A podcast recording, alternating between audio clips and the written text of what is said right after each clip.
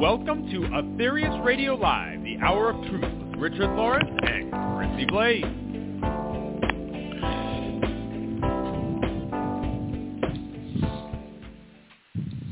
A very warm welcome to Aetherius Radio Live listeners brought to you on Body, Mind, Spirit Radio on every third Tuesday of the month. Discover the cosmic message for this age revealed through legendary master of yoga and world-renowned medium Dr. George King between 1954 and 1997. Today, your hosts, Richard Lawrence and Chrissy Blaze, will be delving deep into now wait for this, the study of service leads to Kundalini Heaven Part 1. So without further ado, I hand you over to Richard and Chrissy. Thank you, Nikki. Thank you, Nikki. And welcome, Chrissy. Oh, welcome, Richard, and welcome to all the listeners here. I know this is going Absolutely. to be an exceptional show, Richard uh, how could it be anything but an exceptional show with the title Service Leads to Kundalini Heaven? yes, and I, I think, you know, before we even start, we've got to sort of say that um, we're not really in some ways equipped for such a, a topic as this in that uh, neither Chrissy nor I, it won't surprise our listeners, I don't think, have mastered the rise of Kundalini at all um, and we we're sort of learning, uh, but we're drawing on the knowledge, of course, as we always do, of Dr. King and the teachings of the Aetherius Society. Exactly. I'm glad you mentioned mm. that, Richard. I have to begin at the beginning here by asking you about Kundalini. And I think most of our regular listeners know what it is, but it's not mm. really a word that's in our popular culture in the same way, um, for example, as yoga or the chakras and you know you can find mm-hmm. hundreds of books on the chakras. Um, but very rarely do we hear very much about Kundalini, although the two are obviously connected, except Kundalini Yoga, which has become popular over the past few years. So perhaps, Richard, we can start, well, I'll start by asking you if you can explain what is Kundalini and why it's so important. It's Thanks, Chrissy. Yeah, it's really, really important to all of us, and it's very important in the Aetherius Society, and it's something that Dr. King himself practiced uh, and mastered and stressed over and over. In fact, he went so far as to say on more than one occasion, we're only on earth for one reason, and that is the mastery and control of this force of Kundalini. So what is it? It's a, it's a female force. It's a creative force. It's depicted as a fire, the fire of Kundalini. There is definitely uh, a connection with the Mother Earth, and many of the tantrics and those who practice Kundalini uh, yoga worshipped the goddess principle. Um, and so there's definitely that connection. I think probably is a lot more than we know right there. Um, and it's depicted as a three and a half coiled serpent, hence it's sometimes called the serpent power.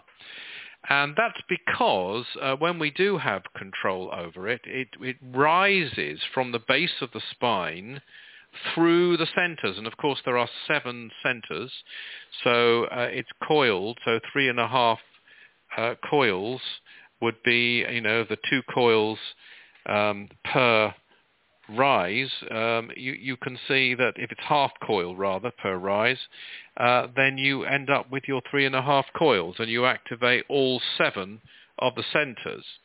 So it's, um, it's a very mystical thing indeed. It's a very exotic, ethereal, sublime, elevated, magical, transformative, potent form of energy within our being uh, and it should be always treated with reverence and great care.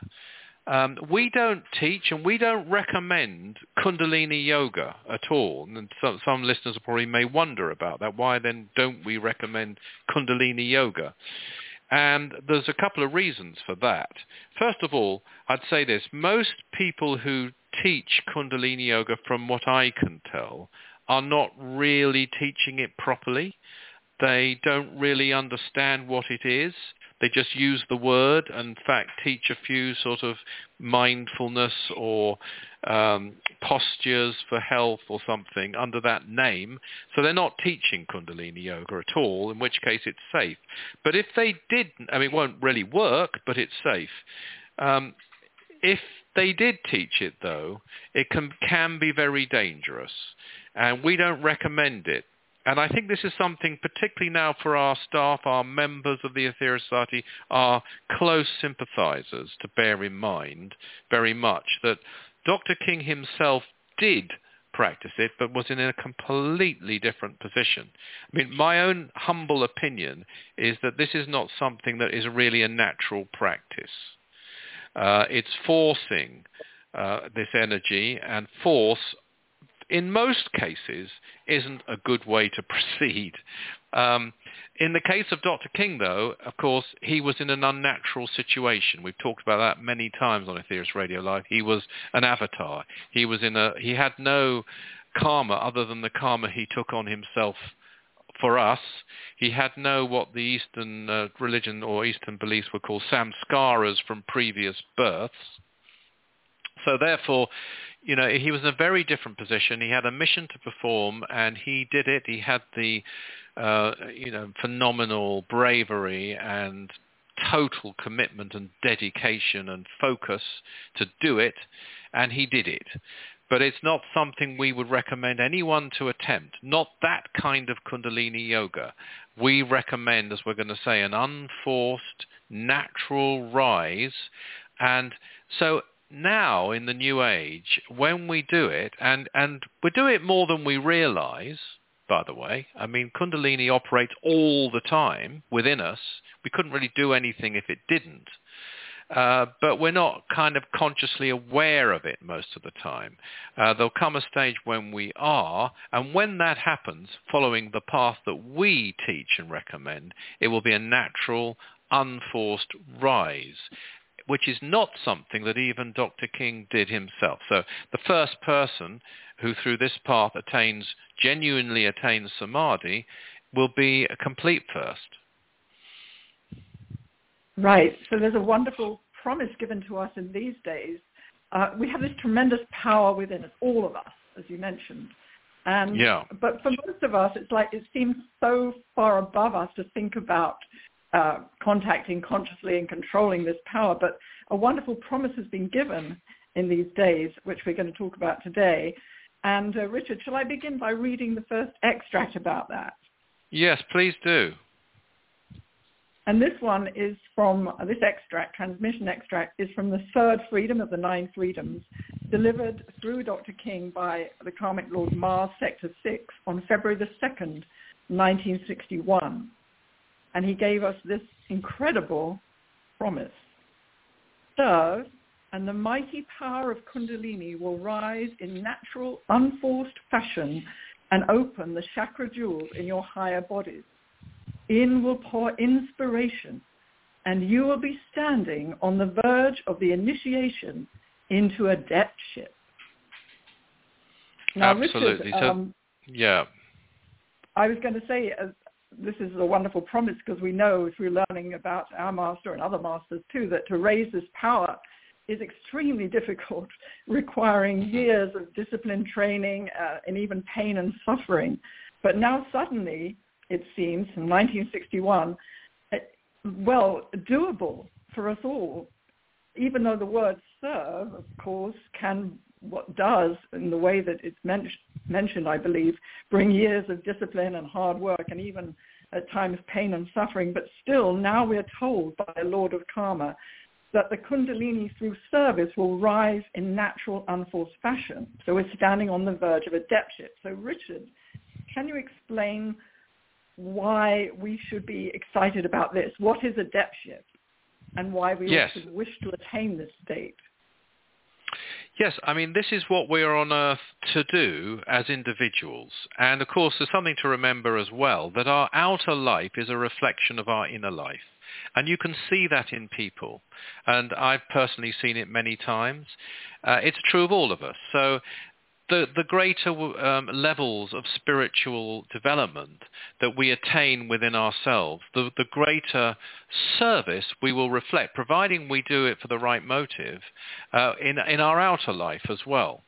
And it works both ways. But to answer your question, adeptship is, um, uh, well, defined by Dr. King in the Nine Freedoms as the raising of the Kundalini in its entirety to at least the throat center. And I think all our listeners, I think, are familiar with the chakras, but I'll just run through them. The base center, the Christ, sorry, the base center, the sex center, the solar plexus center, the heart center, the throat center, the Christ center, and the crown center. Um, so that's adeptship, and then when you go above that, Dr. King says, if you when you raise it in its entirety, I want to stress that entirety, to the Christ center or third eye, that's when an individual becomes a master.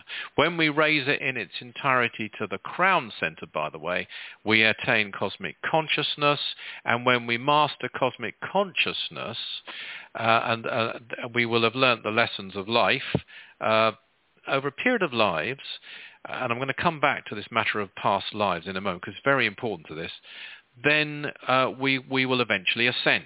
And we, we've talked about ascension before. I mean, it's making it all seem, at least, uh, very accessible, if that's the right word. Now, there are some caveats here. I mean, it, it's great news. It's exciting news. It's telling us, no, there isn't some sort of mystery something that we haven't done that we really need to be doing to get this. It can be achieved through service, and that's where these words are important. Standing on the verge of the initiation into adeptship. And it, it's interesting because Mars Sector 6 is so precise, and, and I, I realise that more and more studying him, particularly the Nine Freedoms, very regularly uh, for a number of months and years. He's extremely precise. So it takes us to the verge of the initiation into adeptship. That's a very deliberate word, I think, that verge.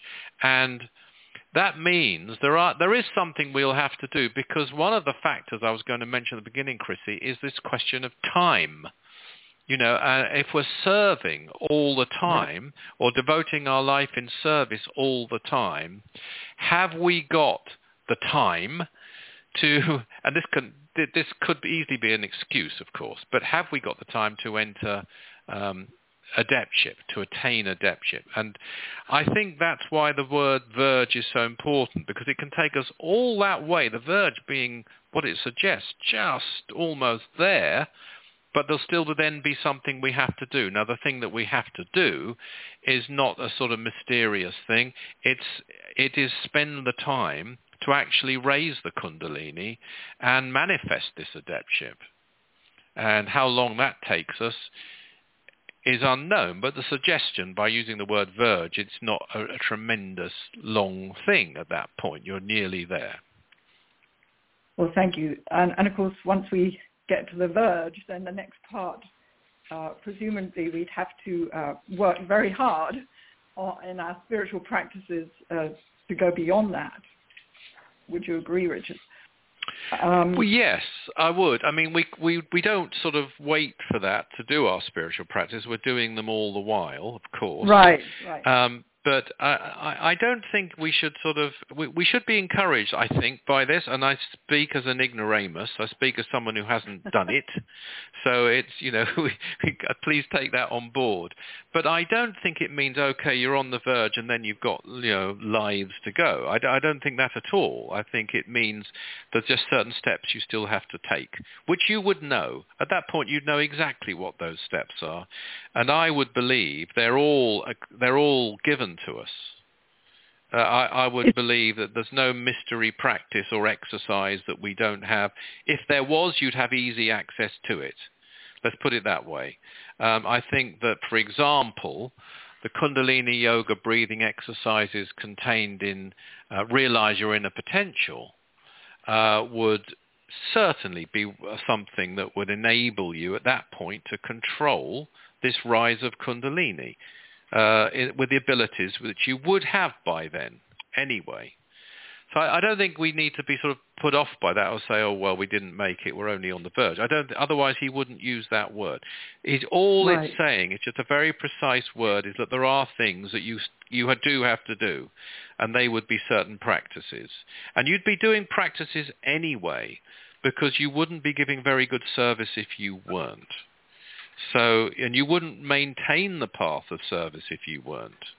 And I think we've all seen that. People who stop going in inwards, you know, as Master Aetherius once said, never forget to go inwards. Go onwards, go outwards, but never forget to go inwards. And um, so you'd be doing practices, and the practices would be there. It's just a question of doing it. You know, you. I mean, it, you could take it quite literally. If you're in the middle of doing some quite functional task, your consciousness is not at that level where you can enter the initiation of ascension. It's as simple as that. You've got to be in the right place and just you know have the focus to do it. And I wouldn't read a lot more into it. I mean, other than whatever practices were necessary at that point to attain it over whatever period of time was necessary. I'm sorry to be vague because I think it's deliberately vague because everyone's different. But I do think you're on the verge. I do think it must mean it's there. It's just there and you'll know what to do and you have to do it.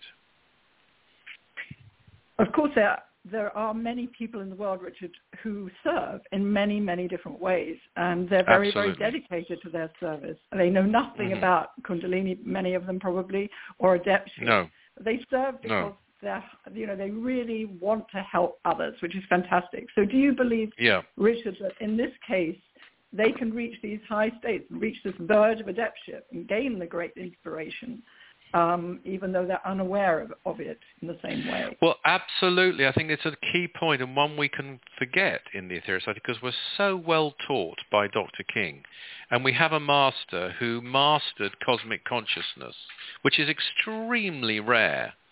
And I, you know, I've made a study of of masters and adepts and as far as you can and tantric uh, teachers of kundalini and so on and it is extremely rare to have a, a, such an accomplished master as we have in the Aetherius Society, who really got it down and, and spelt it out.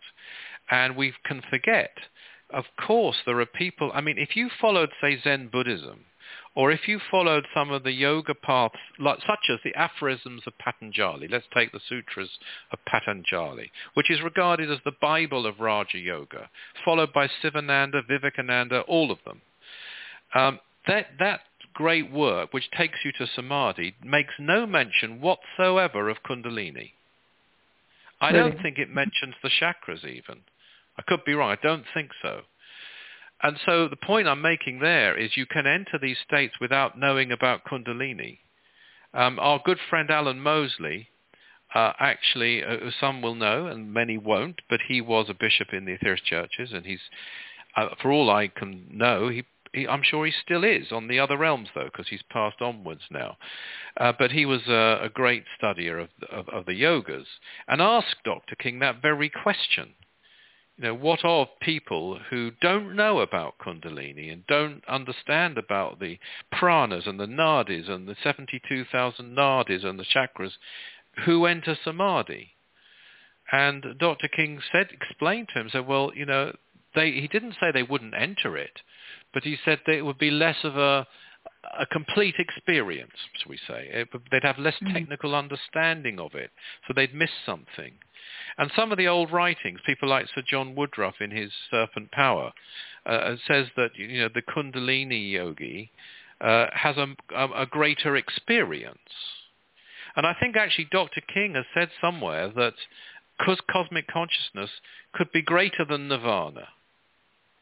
It depends what you Right. mean by these words, of course. I mean, we're, Yeah. we're talking about heaven here. Kundalini heaven is just a phrase we're using for this show.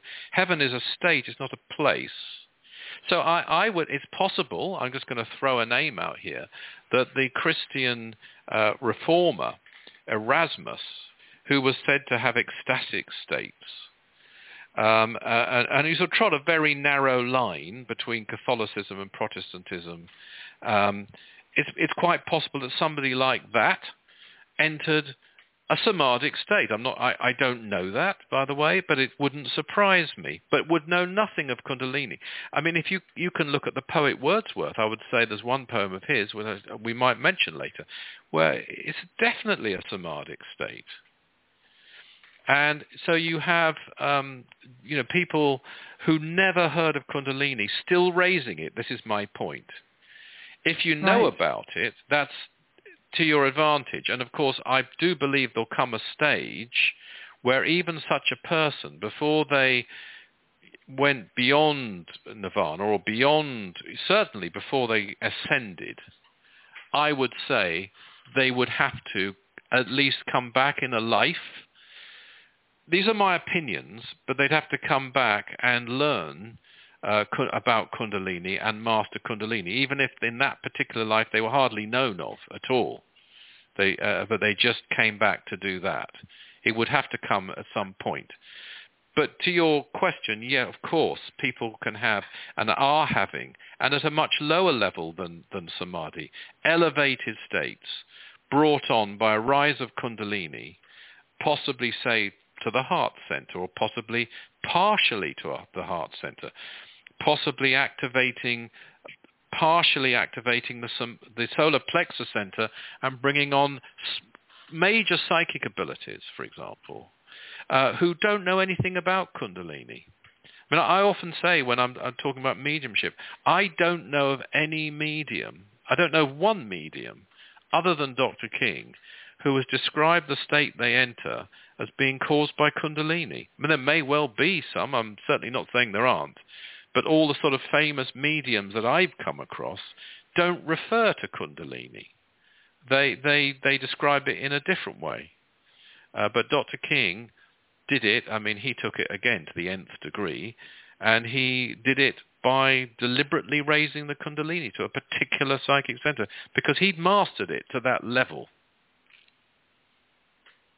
It makes you realize, I mean, we know how fortunate we are in the Aetherius Society, but even more so when you think about this aspect too, um, how fortunate we are because we have the ability to give powerful, powerful service through the society.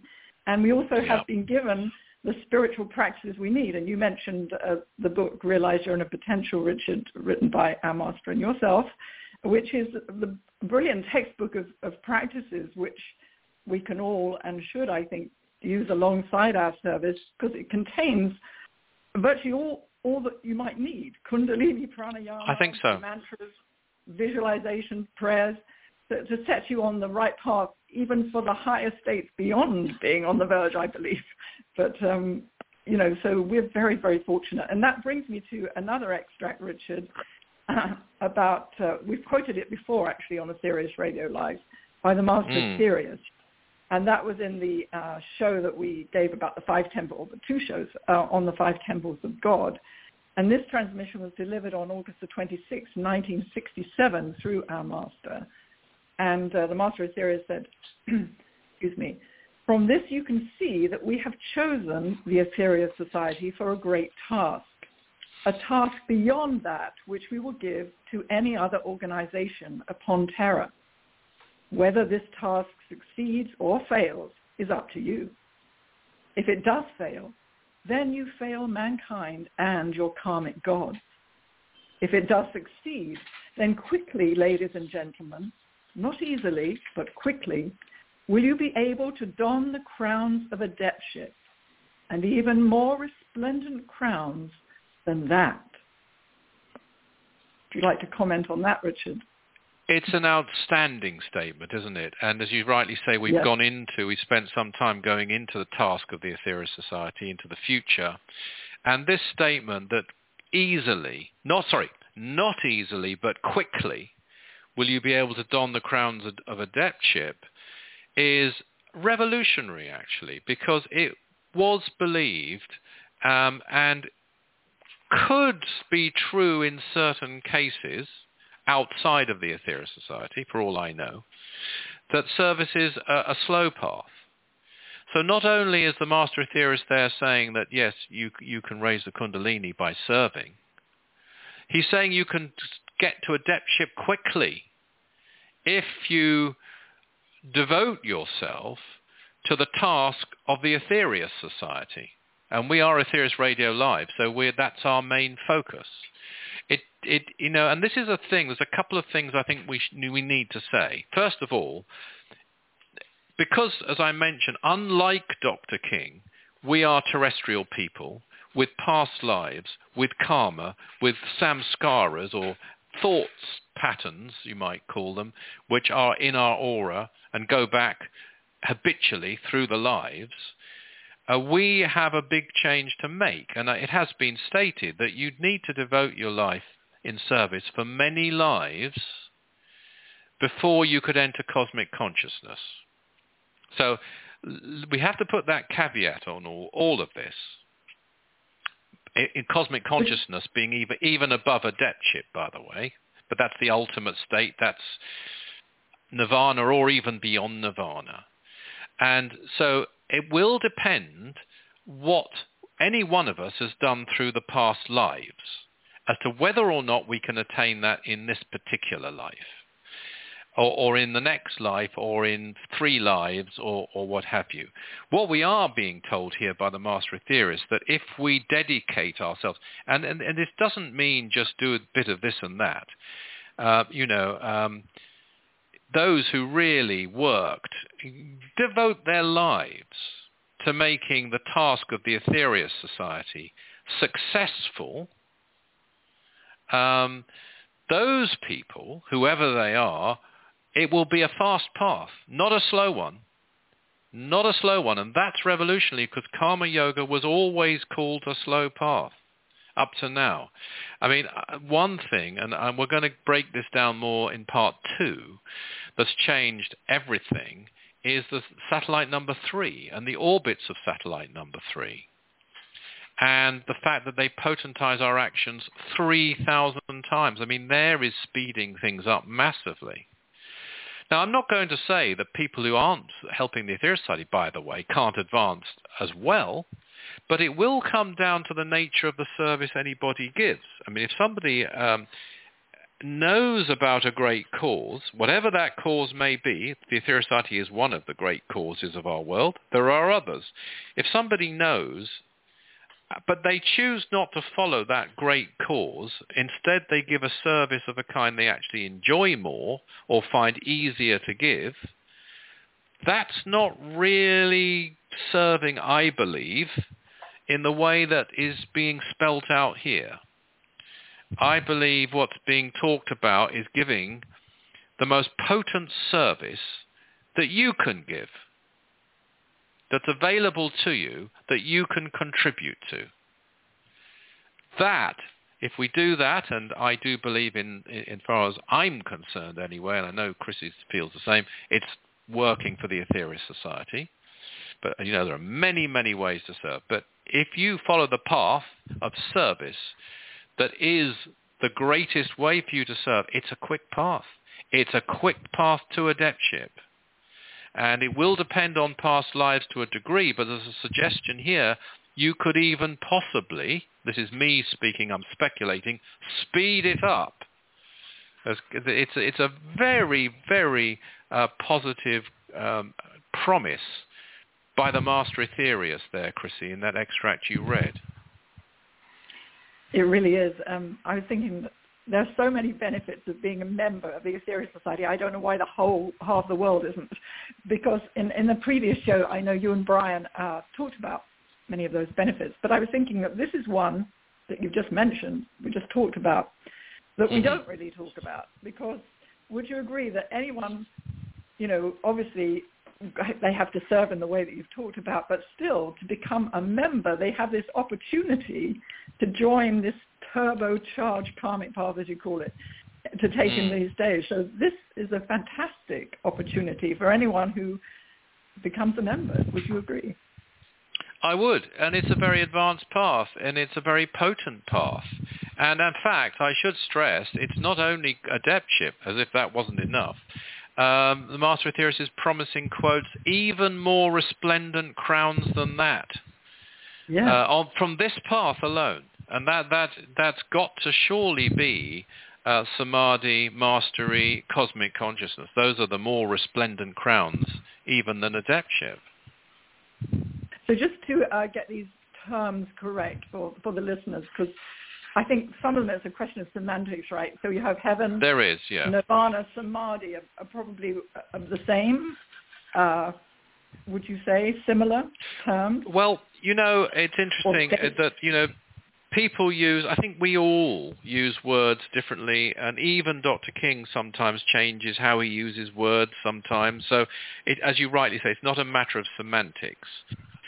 But um, as I understand it, uh, well, the one definition in the Nine Freedoms, anyway, is given by Dr. King, and in, he was in his absolute prime when he wrote the commentary for the Nine Freedoms, and uh, had tremendous hopes, I think, for humanity and certainly the people around him, and thought, I, from all I can tell, that people could do and would do what he did. And um, I think in some ways, we've got to be honest about this, he was disappointed uh, uh, later on.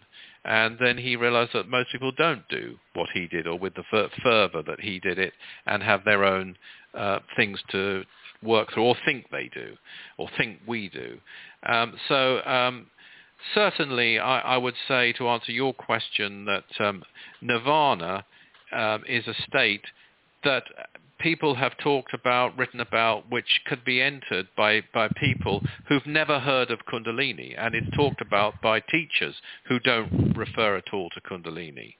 Um, but cosmic consciousness, which might be nirvana or might be even more than nirvana, um, would then, I mean, as you know, Yogananda described a, a, cosmic consciousness. It is used very variously. It'd be impossible for me to be, I don't want to be dogmatic here. Some people's idea of cosmic consciousness is much lower than others, frankly. And some people's idea of cosmic consciousness is patently ridiculous. And I've seen it not too long ago on the internet being pushed as though anyone can go out and get it. And we're not saying that in this show, but we're saying anyone can get it through the lives. And the good news is you can do it through this path. There's nothing else. There isn't some other mystery thing, or you've got to come back in another life and be in a in the Himalayas or something to do it. No.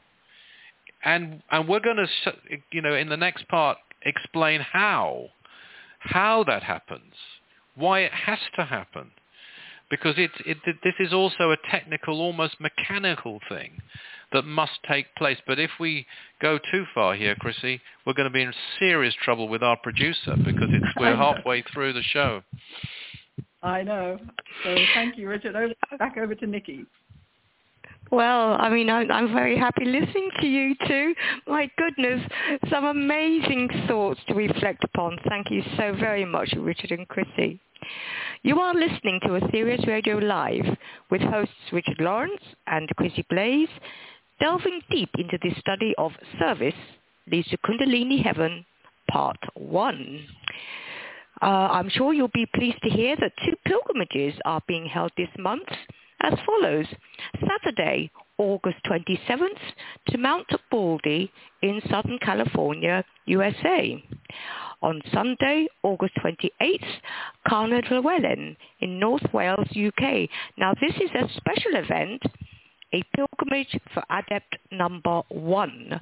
Carnedd Llywelyn is a holy mountain of special significance to us in the Aetherius Society, the main reason being that it was charged by adept number one himself. So if you're anywhere near one of these two beautiful mountains, then please do join us. Full details of both pilgrimages are on aetherius.org. Once more, we are going to be graced by the presence at 12 midnight GMT, September the 3rd, by the presence of that shining temple of light, the giant spacecraft known as satellite number three, as it enters orbit of this world for the third spiritual push until October the 9th. This, the service of the first hour is a very special one, and it will be live streamed from the Aetherius Temple in London and conducted by Richard Lawrence, which you are warmly invited to join in with. Remember, during this period, all spiritual actions performed with a selfless motive are enhanced by a factor of 3,000 times. And also, please remember, feel free to join us in the regular daily services, especially during this period, which are held uh, sending out much needed spiritual energy. Again, details on aetherius.org. Well, on September the 20th, in the next Aetherius Radio Live show, Richard and Chrissy will continue their in-depth study of service leads to Kundalini Heaven Part 2. Wow, that's, I'm really looking forward to that as well. So that's it for now, and I'm very pleased to hand you back to your hosts, Richard and Chrissy. Thank you, Nikki. Thank you, Nikki. Chrissy, could we look at perhaps some of the benefits, um, you know, of of even even benefits below the adeptship stage of starting to activate this force through service and love? Absolutely, I think that's very important for us all to hear. I think it, yeah, I think it might be helpful for people, and we we did a kind of a list here. So, um, should we go through that? That sounds good. Yeah. Thank you. Okay.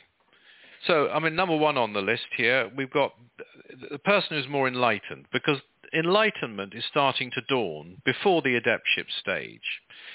And an enlightened person um, is someone who doesn't rely on belief or faith, but he will have both belief and faith, by the way, because they, he knows, or she knows, that spiritual service works in all its aspects. So, you know, sometimes, for example, in prayer, some people just is a leap of faith for them. They don't really know. They don't quite understand it. If they're lucky enough to be in the Aetherius Society, they've had a brilliant explanation given them to by Dr. King, and they're starting to feel the power flowing, and they can start to see some of the results through healing and so on, which increases their faith. But when a person becomes more enlightened, they'll know it at a deeper level they'll start to understand and realize it, shall we say. So that's, that is very good in reinforcing our own service, actually, because we have that confidence in what we're doing. Yeah, it, it is. It's not a dogmatic knowing. Obviously, it's a realization, as you say. And sometimes yeah. you know, it's almost pointless to argue with someone who has no belief in the, the kind of topics that we might be talking about because you kind of know it's true, uh, and you do your best to explain it to them, but it's it's hard to sometimes difficult to to um, to do that. You know, to yeah. To really um, actually, it's, person. Indeed, and you know, I'm always reminded of that quote by the Master Aetherius, which I don't have in front of me, but it's in "You Are Responsible," and it's something like this: um, you know, leave the uh, mathematicians, I think, to their three-dimensional, or leave the materialists, or one, one of the two, to their three-dimensional formulas. Uh, you have your, um, I've got to get this right, six-dimensional belief, I think, and your nine-dimensional faith, and the 25-dimensional power will work out. Yeah. And uh, that sounds, you know, something to really meditate on interestingly, actually, I came in the other, actually when reading The Serpent Power by Sir John Woodroffe, I noticed a reference to there being 25 tattvas. It's a Samkhya uh, philosophy. It's an ancient classical Indian belief that there are 25 tattvas, a tattvas being all the elements of life. They're linked to the pranas, the five major and the five minor pranas, but they're all the elements of life. And in, so you could say that's the dimension. That's not the same use of the word dimension as the seven dimensions of creation. Entirely different thing. But it could be interestingly related to that. Do you think it's like a frequency of energy perhaps that affects? But yeah, something like that. I'm no yeah. expert on, on, on tattvas particularly, but they, and, and of course the book Nature's Finer Forces by Rama Prasad is all about them. But they, they take them in some schools all the way up to the highest things, such as high consciousness, even soul consciousness, and even spirit, I think, um, at their very highest. And they go all the way down to the most basic of faculties. Uh, so they are, you might say, frequencies, and so that it, it looks as though if, if belief is six-dimensional, it's drawing on more of these powers. Faith, Right. nine-dimensional, drawing on more of them, getting perhaps higher up the gamut, as it were, and then the 25 would be totality. That's how I read that anyway. It's always kind of been a curiosity to me, that quote by the master Aetherius, which, as I say, is in You Are Responsible, that book, wonderful book. Moving on down our list, uh, the, the enlightened person is a person who, whether they know it or not, is activating kundalini and therefore awakening their higher chakras more, if not in their entirety, but more. They're, they're capable of a much higher inspiration. Uh, they'll have better judgment in making decisions because they'll be able to draw on higher intuitive forces. They'll have a better sense of timing. So I'm trying to here illustrate your useful practical things as well as a, like an arcane belief in a state of cosmic consciousness, which is coming to us all down the road. But these are things we can start to apply now by starting to activate these forces and activating them through service because service draws energy to us and that energy starts to pressurize the kundalini to rise. It's, it's a very simple concept, uh, but it's a wonderful thing to know. It's a beautiful thing, this. So our, our sense of timing can be better. We'll know that can be very important, don't you think so, Chrissy? A sense of timing. Oh, absolutely. I'm particularly interested in this as an astrologer because astrology, as you know, can help us to find the right time to perform a, a certain mm. action, a magical act, or any important event. But the inspired person gets to a point where astrology is unnecessary. They just yeah. feel the correct time to do something. And our master, of course, had this amazing sense of timing. But I just like, uh, like to go back to what you're saying about the uh, uh, inspiration and then able to make better judgments because the two things yeah. is interesting one can understand, I think, an enlightened person being more inspired. Better judgment. Yeah. So interesting, I think, because you're saying that it strengthens the mental faculties too, the powers of discrimination, of, of logic, of mental yeah. uh, acuity and so on. So that's really important too. That I really important kind of because yeah, I think we what I'm trying to focus here is to see this as a practical reality as opposed to a theoretical thing. Oh, I I, I tapped into my uh, you know heart chakra yeah. today, which is okay, right. but you know right. what? So what does that do? You know, and what it will do. One of the things it could do is start to awaken uh, and make much more reliable our sense of intuition. And this is a great guide in, in making judgments and decisions, which we all have to do, especially if they are related in, to our service which is what we're focused on now. So they are they work together. Uh, development and service uh, are, are, very. I think there is a quote somewhere actually where Dr. King said that the lower levels of samadhi are very useful in service, of course. And oh, really? he ref- mm. talked about them, yeah, as the lower levels of samadhi. I only came across that quite recently. Um, of course, if you were in a higher level of samadhi, you would be immobile. And I, he was a very practical person, as you know, Dr. King. So he was very realistic about that. But of course, once you came out of that deep level of samadhi, your service would be, I don't know, I'm going to throw out a figure, but I might be wrong, thousands of times greater than it was before. Uh, because of the, the, the knowledge you would have. I mean, you'd have greater conviction uh, even below the samadhi level, but when you're starting to become enlightened, and, and certainty, when you're uttering truth rather than wondering about it. You'd start to know it. You'd start to feel it. And that'll bring confidence not just to you, but to others too, even if they're not consciously aware of it. You, you'll, there's a ring of truth, isn't there, they say. And you, yeah. you carry that ring of truth. I think that's and, such an important point, yeah. that you have the ability then to inspire others and to bring about positive changes in other people to help them sort of overcome their fears and their doubts that hold them back.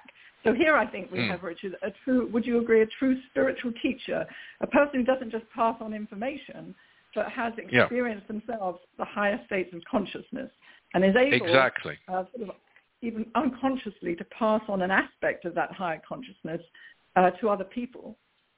Yes, and and yeah, your own realization. Eh, you, you know, as I said earlier, your abilities in the outer world, your achievement are, sooner or later anyway, a reflection of your inner state.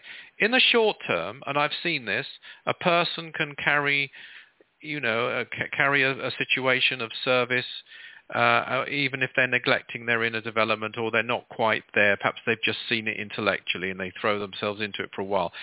But they haven't realized it. They haven't felt it. They haven't really experienced it.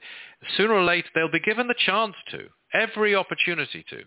But if they don't take it, uh, if such a person doesn't really do that, they'll drift off the path because they won't be motivated mm. to, to stay there. And it's that critical. And of course, another thing there'll be, there'll be much more power behind your actions if you're a more enlightened person. Um, I mean, you'll have certain inner powers which you can use in service and make a major difference. You, you know, for example, you'll be able to assess and understand and uh, psychically or intuitively pick up important things relating to your work, the people you work with, and various situations. Um, your concentration, your intuition will be better. Usually your psychic abilities will be better. They're not necessarily a priority, but if they're useful in service, then they are extremely valuable and they can be useful in service. So all those things will start to happen um, and you know people won't necessarily know it. Coming back to Erasmus actually, Chrissy, I found this quote which I'm sure you've heard, but I didn't know it was said by Erasmus in the 15th century, uh, a Dutch um, philosopher. He said, in the kingdom of the blind, the one-eyed man is king. Have you ever heard that one? No, I don't think I have. It's an old, it's a kind of a jokey thing. In the kingdom of the blind, the one-eyed man is king. Oh. But when I look at it now, it has possibly a mystical meaning as well. The right. one-eyed man, of course, being the third eye. Exactly. I'm just throwing that out. Just throwing that out for no particular reason. But but it's an exa- we do have examples, don't we, of in the West, people who've never heard of Kundalini, uh, never heard of chakras, never heard of the third eye, never been taught any of these things at all. It wasn't really accessible, really, I don't think, until the late in, in the West, till the late 19th century, when you had this move to get some of these teachings out. The Kriya Yoga brought out through Lahiri Mahasaya and um, you know Sri Yukteswar Yogananda, the, the move of obviously Sivananda came later. You had Vivekananda, Ramakrishna, his disciples, and then you had this move uh, behind uh, um, Sir John Woodroffe and Rama Prasad in Theosophy. I mean, and of course, there was a guru. I mean, Sir John Woodroffe had a guru, Shiva Chandra Vidyanatha. Uh, those who are familiar with him uh, probably don't realize that that work, or his works in general, uh, he was almost like a conduit. I mean, he, he worked very hard. He was very scholarly, but the knowledge came from his guru and the disciples of his guru uh, in India. So there was this move then to bring this kind of knowledge to the West. But before that, you just couldn't get it. And yet, in the 18th century, you've got Wordsworth writing this, and I quote, or would you like to read the Wordsworth lines, Chris? You read it beautifully, I'm sure. Well, thank you. Um, this was written at Tintern Abbey in the 18th century by Sir William Wordsworth. The breath of this corporeal frame and even the motion of our human blood almost suspended. We are laid asleep in body and become a living soul, while with an eye made quiet by the power of harmony and the deep power of joy, we see into the life of things. I mean, that is a technical description, really, written as a poem of, of a samadhic state. And Wordsworth in the 18th century had no access to this. It's, it's quite similar in certain regards to what the Master says about having a thin band of heat around the head to prevent rigor mortis setting. It's slightly different, but the motion of our human blood almost suspended. Uh, the breath of this corporeal, corporeal frame almost suspended. That's one of the things that happens. The breath is almost suspended and the body is asleep. And Dr. King has described it as being conscious death. Um, and then we become a living soul. And this line, with an eye, again, reference to an eye, not the eyes, an eye made quiet by the power of harmony. We see into the life of things. It's exactly what happens when we start to look through the Christ Center. And there is a difference. I think this is an interesting technical point and something that I think even, you know, um, novices like myself can start to tell. Uh, there's a difference between seeing through the third eye when it's the Christ Center and seeing through the third eye when it's the solar plexus center or a reflection of the solar plexus center. It's, it's, it's a very different thing.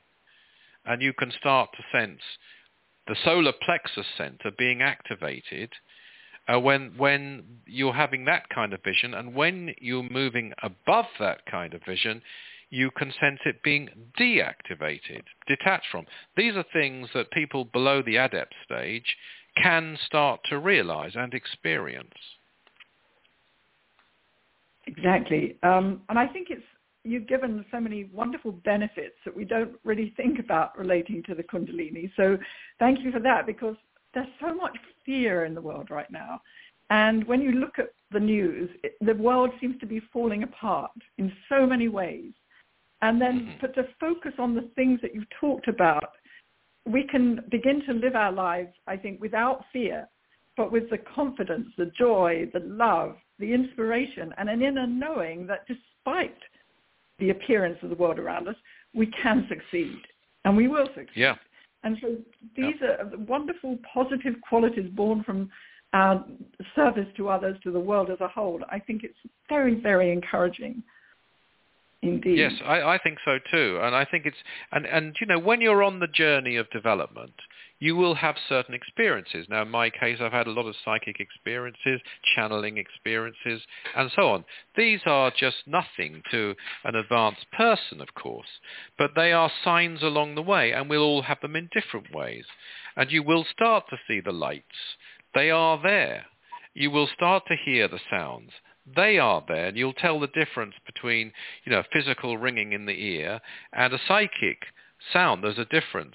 Uh, you'll start to tell the difference between really starting to see the aura and just having, uh, as it were, a sort of visual a photoelectric effect, for example, where things sort of come in and out. You, these things will start to happen, and they can give you great encouragement. They aren't the end of the road, far from it, but these things will happen along the way. And getting back to the third eye, Chrissy, uh, it's very, very clearly referenced in the Bible. Right. I the don't know whether you want to read us that, that yeah, sorry. Chapter 6, verse 22. The light right. of the body is the eye. If therefore thine eye be single, thy whole body shall be full of light. The light of the body is the eye. If therefore thine eye be single, mm-hmm. the whole body shall be full of light. It's clear reference to the third eye. It's something that some of us, and I'm sure some listeners have experienced, something like this themselves. The light of the body is the eye. The eye being single, the whole body shall be full of light, at least to some degree. And it's not only in the book of, I believe it's in another gospel as well. So it's something that Jesus definitely taught. So it is there in the West. Um, but, you know, one comes back to the fact that it's, it is happening whether we're consciously aware of it or not. What the difference will be when we're on the verge of adeptship at least, if not before, we'll start to be in a position to deliberately activated. And, and that's when you know we really enter the initiation of uh, of uh, adeptship in its entirety, raising it in its entirety to a very high psychic center. Yeah, some of the uh, early Christian mystics talked about a lot about fire, didn't they, and uh, light. They did, and so on. They so did.